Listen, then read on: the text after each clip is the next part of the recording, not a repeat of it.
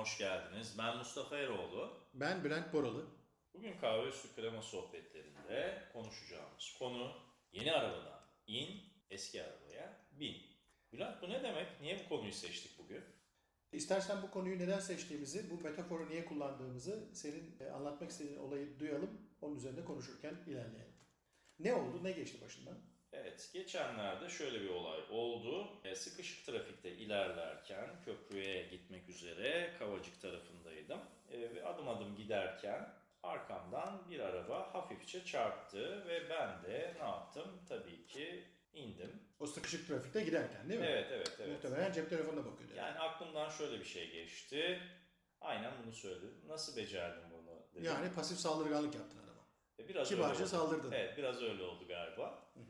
Adam da e, biraz şaşırdı ilk başta söylediğim cümleye ve bilmiyorum dedi. E, kendisi öyle deyince ben de ben sinirli de değildim. Gayet sakindim. E, baktık bir hasar var mı? Aslında rapor tutmayı da gerektirecek bir şey yoktu gerçekten. Ve herhangi bir duruma karşı çarpan kişinin numarasını aldım. Bir fotoğraf çekildik durumla ilgili, tespitle ilgili ve yolumuza devam ettik. Zaten o kadar süre trafikte kaldıktan sonra zannediyorum ki hani canım istemedi orada uğraşmayı, bir kaza raporu için uğraşmaya değeceğini düşünmemiştim. Dolayısıyla yola devam ettim. Konu bu. Peki Mustafa aynı olayı sıfır arabayla daha yeni almışsın, galeriden çıkmışsın ve giderken yaşasaydın Biraz daha fazla canımı sıkardı. Tamam arabam eski değil onu söyleyeyim ama çok da yeni değil. alışılmış olması, Alışılmış eskiyle olması. eşdeğer Evet, evet, evet öyle de diyebiliriz. İlk başta tabii sıfır alıp da böyle bir durumla karşılaşmış olsaydım herhalde farklı düşünebilirdim. Değil mi? O zaman o zaman burada bizim dışarıya verdiğimiz tepkilerin bir şekilde nasıl kontrol altında tutul, tutulmadığı ile ilgili bir durum söz konusu. Evet. Şöyle bir baktığımızda mekanizmanın nasıl işleyişine bakarsak belki oradan duygularımızın yönetimine ilişkin belki bir adım e, atabilme konusunda kendimize bir fikir verebiliriz diye düşünüyorum. Mesela burada duygunun işleyiş mekanizmasına baktığında, oradaki algoritmaya baktığında bir ön şartlar dediğimiz şartlar var. Gerekli ön şartlar. Nedir bunlar? İşte iki saattir trafiktesin, bıkmışsın artık, devamlı bu trafik, yine köprü trafiği gibi. İşte geldiğin yerden canın sıkkın gelmiş, yorulmuşsun, bir önce evine varmak istiyorsun, işte rahatlamak istiyorsun gibi. Ön şartlar dediğimiz şartlar bunlar. Diğer tarafta bir de bizim algı dünyamız var. Biz dünyayı nasıl algılıyoruz? Dünyada gerçekleşenlerle ilişkimiz nasıl? Bunlar bir geçmişten getirdiğimiz yani genetik olarak insan olmaktan dolayı kendi evrimimizden taşıdığımız algı dünyamız var. Bir de yaşayarak, öğrenerek bizim bunların üzerine eklediğimiz algı bir buradaki algı dünyamızı bir kütüphane olarak şey yaparsak kütüphanede hazır gelen kitaplarımız var. Bir de bizim oraya eklediğimiz şeyler var. Baktığımızda şimdi araba yeni bu trafikte geldi vurdu. Arkadan in şimdi zaten canım çıkmış trafikte derken bir de bu duygumuzu bize tetikletecek bir mekanizma gerekiyordu. O da arkadan gelip çarpmalar oldu. Arkadan gelip çarpıldığında iki tane şey oluyor. Birincisi mental olarak, zihinsel olarak bulunduğu beyin, bulunduğu denge bozuluyor. İkincisi de fiziksel olarak bulunduğu denge bozuluyor. Değil mi? Fiziksel olarak bir anda ne yapıyoruz? Arkadan bize vurdu. Zaten sıkkınız. Zaten algı dünyamızda başka şeyler var. Bunların yarattığı şeyle işte strese giriyoruz orada. Mental olarak sinirleniyoruz. Bir şeyler oluyor bizde vücudumuzda ve fiziksel olarak işte bir takım e, hormonlar farklı salgılanmaya başlıyor. Bu ikisinin mental ve fiziksel değişimin ürettiği şey duygu dediğimiz kavram. Bunun sonunda bir duygu üretiyoruz biz ve bu duygu bizi harekete geçecek. Harekete geçecek olan davranışımızın altına yatan mekanizma, motivasyon mekanizması.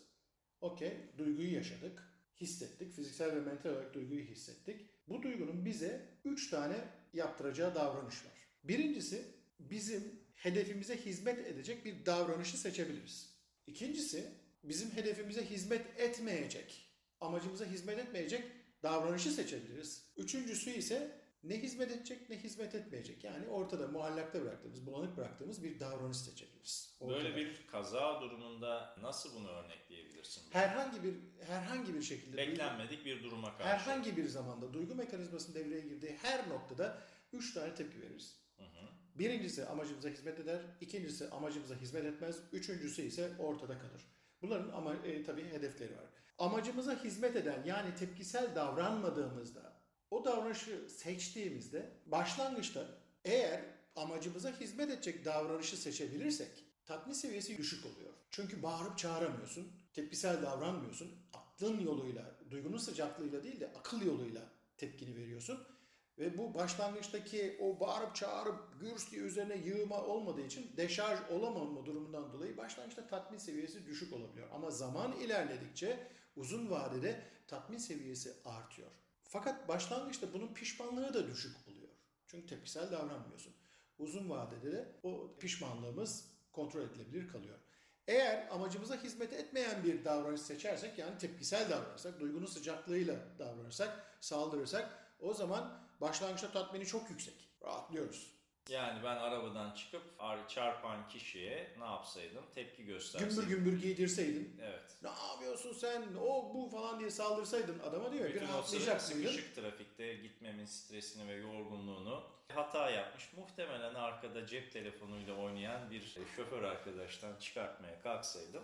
Değil o mi? zaman dediğin durum gerçekleşecekti. Önce bir rahatlayacaktın, tatmini yüksek, önce bir rahatlayacaktın ama akıl devreye girdikçe, o duygunun sıcaklığı serinlemeye başlayıp akıl devreye girmeye başladıkça o zaman da pişmanlığın artmaya başlar. Ya niye böyle davrandım ki ben? Keşke öyle yapmasaydım diye kendi kendimize pişmanlığı artıyor. Üçüncü bir yolda nötr kalmak. Nötr kalmak dediğimiz yani düşünecek kadar bir zaman yaratmak kendimize, zaman kazanmak. Ne yapmalıyım? Bir dur diyoruz yani işte içinden ona kadar say. Bir bekle.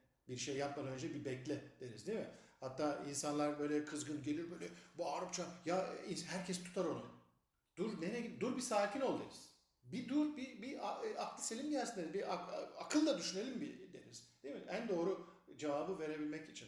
Dolayısıyla buradaki mekanizmayı tekrar şöyle bir şey yaparsak ön şartlar var, algı var. Algılarımız ve ön şartlarımız bunların devreye girmesi için bir tetikleyici bir mekanizma senin olayda arabanın arkadan gelip çarpılması. Bu çarpma sonucunda denge pozisyonumuz bozuluyor. Mental ve fiziksel olarak biz yeni bir duruma giriyoruz. Bu yeni durum bize bir duygu üretiyor. Bu üretilen duygu bize üç tane davranış seçeneği sunuyor. Bu üç tane davranıştan bir tanesini biz seçmek durumundayız. O anda yaşadığımız o olaya reaksiyon göstermek için bu üç taneden bir tanesini seçeceğiz. Duygu yönetim dediğimiz kavram tam da bu esnada devreye giriyor. Eğer biz bizim hayat amacımıza, o anki amacımıza ya da hedeflerimize hizmet edecek olanı seçebiliyorsak, seçebilecek aklı selimi koruyabiliyorsak o zaman duyguyu yönetebiliyor kabul ediyoruz kendimize. Ya da daha ikinci kabul edilebilir olan nötr bırakıp nefes alıp seçim yapma zamanı, aklı selimle seçim yapmak için zaman kazanma kavramını yaratabilirsek kendimize o zaman da duyguyu yönetebiliyor oluyoruz. Belki vereceğimiz doğru reaksiyon için o anda çok çabuk e, davranış sergileyemiyoruz ama doğru davranışı sergilemek için zaman yaratıyoruz kendimize. Üçüncüsünde ise tatmini çok yüksek ama pişmanlığı da aynı oranda zamanla pişmanlığı artacak e, amaçlarımıza hizmet etmeyen, hedefimize hizmet etmeyen tepkisel bir davranış sergiliyor. Duygunun sıcaklığını karşı tarafa gürs diye yansıtıyoruz. Böyle bir mekanizmadan işliyor, yola çıkıyor.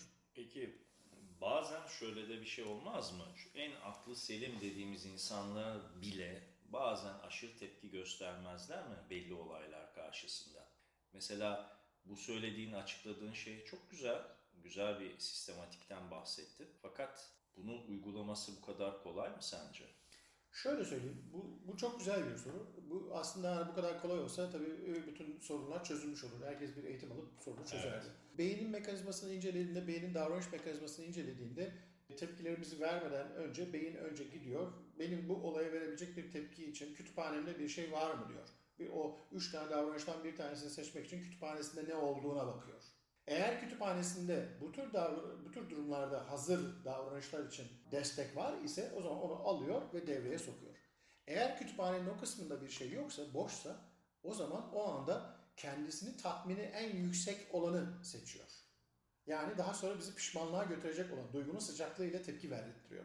Bizim hedefimiz o değil. Bizim hedefimiz aklı selimle cevap verebilmek. Burada geleceğim nokta şu. Beyin için yaşanmış olanla yaşanmamış olan arasında, hayal olan arasında bir fark yok. Dolayısıyla beyin ya yaşayarak öğreniyor ki bence öğrenmenin en pahalı yöntemi ya evrimden dolayı genlerimiz vasıtasıyla bize getirdikleri var. Bizim farkında olmadığımız, hiçbir çaba sarf etmediğimiz, tek amacı bizi hayatta tutmak olanlar. Bir de bizim okuyarak, hayal kurarak beynimize öğrettiğimiz ve o kütüphaneye koyduğumuz tepkiler oluyor. Şöyle söyleyeyim sana. Aynı olayı bir daha yaşasan tepkin nasıl olur? Yani yaklaşık olarak daha aklı selim bir giriş yapabilirsin. Belki şöyle Geçmiş bir şey olsun. de olabilir. Geçmiş olsun da başlarsın herhalde. Geçmiş olsun da başlarsınız. Yani şu da olabilir. Karşımdaki kişi suçlu olduğunun farkında olarak burada bana karşı ters bir cevap vermemiş olabilir. Ya da ne yapacağını bilmediği için bilmiyorum deyip benim benden nasıl bir tepki geleceğini de beklemek istemiş olabilir. Bizim Bununla beraber- davranış Bununla beraber karşı tarafta eğer sinirli ve stresliyse daha ters bir cevap vermesi durumunda farklı bir durum, bir tabloyla da karşılaşma şeyi söz konusu olabilirdi aslında diye soracağım, diye söyleyeceğim. Bunu e, bir şey diyeceğim. Bu tam bu araya girmem gerekiyor. Bizim için nasıl bu algoritma çalışıyorsa onun için de çalışıyor. Onun da ön şartları var. Sinirli, yorgun, bıkkın ne olduğunu bilmiyoruz. Onun da algı dünyası var. Onun da algı kütüphanesinde bir şeyler var ve biz arabadan inip de ona nasıl becerdin bunu diye söylediğimizde bunu çok farklı noktalarda algılayabilir mi? Sen bana nasıl küfredersin noktasına kadar algılayabilir mi? Algılayabilir. Çünkü bizim ona girdiğimiz onun için ön şart haline geliyor değil mi? Tetikleyici mekanizma haline geliyor ve ondaki durum değişiyor. Fiziksel ve mental durum değişiyor. Ve o da üç tane tepkiden bir tanesini seçip bize cevap verecek. Evet Bülent, bu Aslında kendi tepkimizi seçerek biz karşı tarafın da tepkisini kontrol altında tutuyoruz. evet. Kahvemden bir yudum alacağım ve sana şunu soracağım. Arabayı bu durumda güzel bir mi?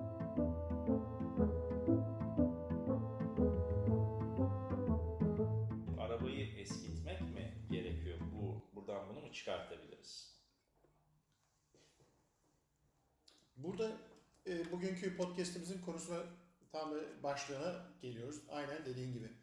Tanıdığımız duygulara karşı verdiğimiz tepkileri seçebiliyoruz. Daha önceden yaşadığımız benzeri olay varsa o olayların sonunda sonuçlar nereye gider noktasında bir öngörü sahibi olduğumuz için bu öngörü bize hangi davranışı seçmemiz gerektiği konusunda e, ön aldırıyor. Yani algı kütüphanemize bir kitap koyuyor.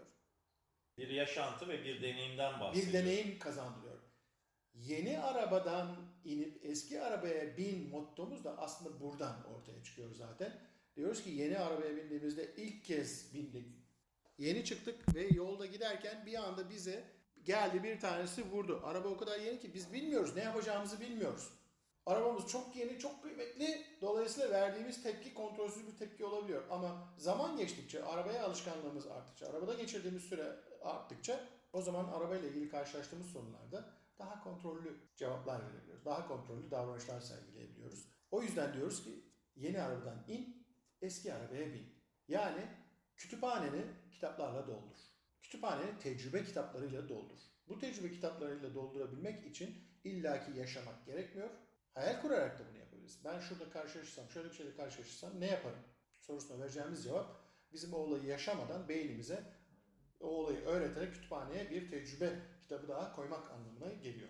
Aslında bahsettiğin şey kitap okumak, öğrenmek, merak etmekle de ilgili bir konuya da parmak Kitap basıyor. okumak, okumak, öğrenmek, hayal kurmak, öğrenmek ve beyni öğretmek. İkisi de birbirini destekliyor. O zaman yaşantı ve deneyim ve okumak, araştırmak bu noktada bize çok önemli şeyler katıyor diye anlıyorum. Kesinlikle haklısın. Hatta onu şöyle söyleyelim. Yaşayarak mı öğreneceğiz? Okuyarak, hayal kurarak, sanal olarak deneyimleyerek mi öğreneceğiz? İkisi de mümkün. Zor yoldan öğrenmeyi pek tercih etmeyiz ama hani Zor yoldan öğrenmenin bedeli var. var. Evet. Bu bedeli ödemeye hazırsan o zaman şey yaparsın. Yani çukura düşmenin kötü bir şey olduğunu illa e, öğrenmek için çukura düşmek gerekmiyor. Veya sobadan elinizin yandığını an- ya da ateşten elinizin yandığını anlayabilmek için elinizi yakmanız gerekmiyor. Bunu bilişsel olarak da farkına varabilirsiniz aslında. Kesinlikle haklısın. Hatta bunu şöyle söyleyeyim sana. Bir arkadaşımız, eşimiz, dostumuz, e, çalıştığımız yerde yaşam esnasında karşılaştığımız diğer insanlar ya da bizim koştuk görüşmelerinde karşılaştığımızda ne oluyor? Birinin bir e, olayı oluyor. Biz o olayı dinliyoruz. Veya bir tanıklık yapıyoruz birinin bir olayına. Ve o olaydan biz yaşamıyor olmamıza rağmen bir sonuç çıkartıyoruz. Bu olay benim başıma gelseydi ben ne yapardım sorusunu.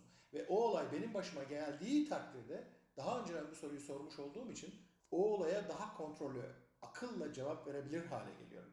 Bizim duygu yönetimimizdeki amaç ne? Duyguyu ortadan kaldırmak değil. Duygu davranışlarımızın altındaki enerji kaynağı. Duygu olmazsa yaşam olmaz. O duygu enerjisi bize amacımıza gidecek yolda motivasyon olsun istiyoruz. Bizim amacımıza hizmet edecek davranışları seçmemiz konusunda bize enerji kaynağı olsun istiyoruz. Karar sizin. Yeni arabada mı kalacaksın devamlı yoksa eski arabaya bineceksin? O zaman şöyle diyebilir miyiz Bülent? Günlük yaşamda duygu yönetiminin veya stres yönetiminin bir anahtarı diyebilir miyiz bu yaklaşım? Kesinlikle. Herkese bu metaforu kullanmasını söylüyoruz. Eski arabaya bin. Yeni arabandan in, eski arabana bin. Evet, bugün kahve üstü krema sohbetlerinde duygu yönetimi ve stres yönetimi konusunu bir metaforla anlatmaya çalıştık Bülent'le. Yeni arabadan in, eski arabaya bin. O zaman bir sonraki kahve üstü krema sohbetlerinde görüşmek dileğiyle. Hoşçakalın. Hoşçakalın.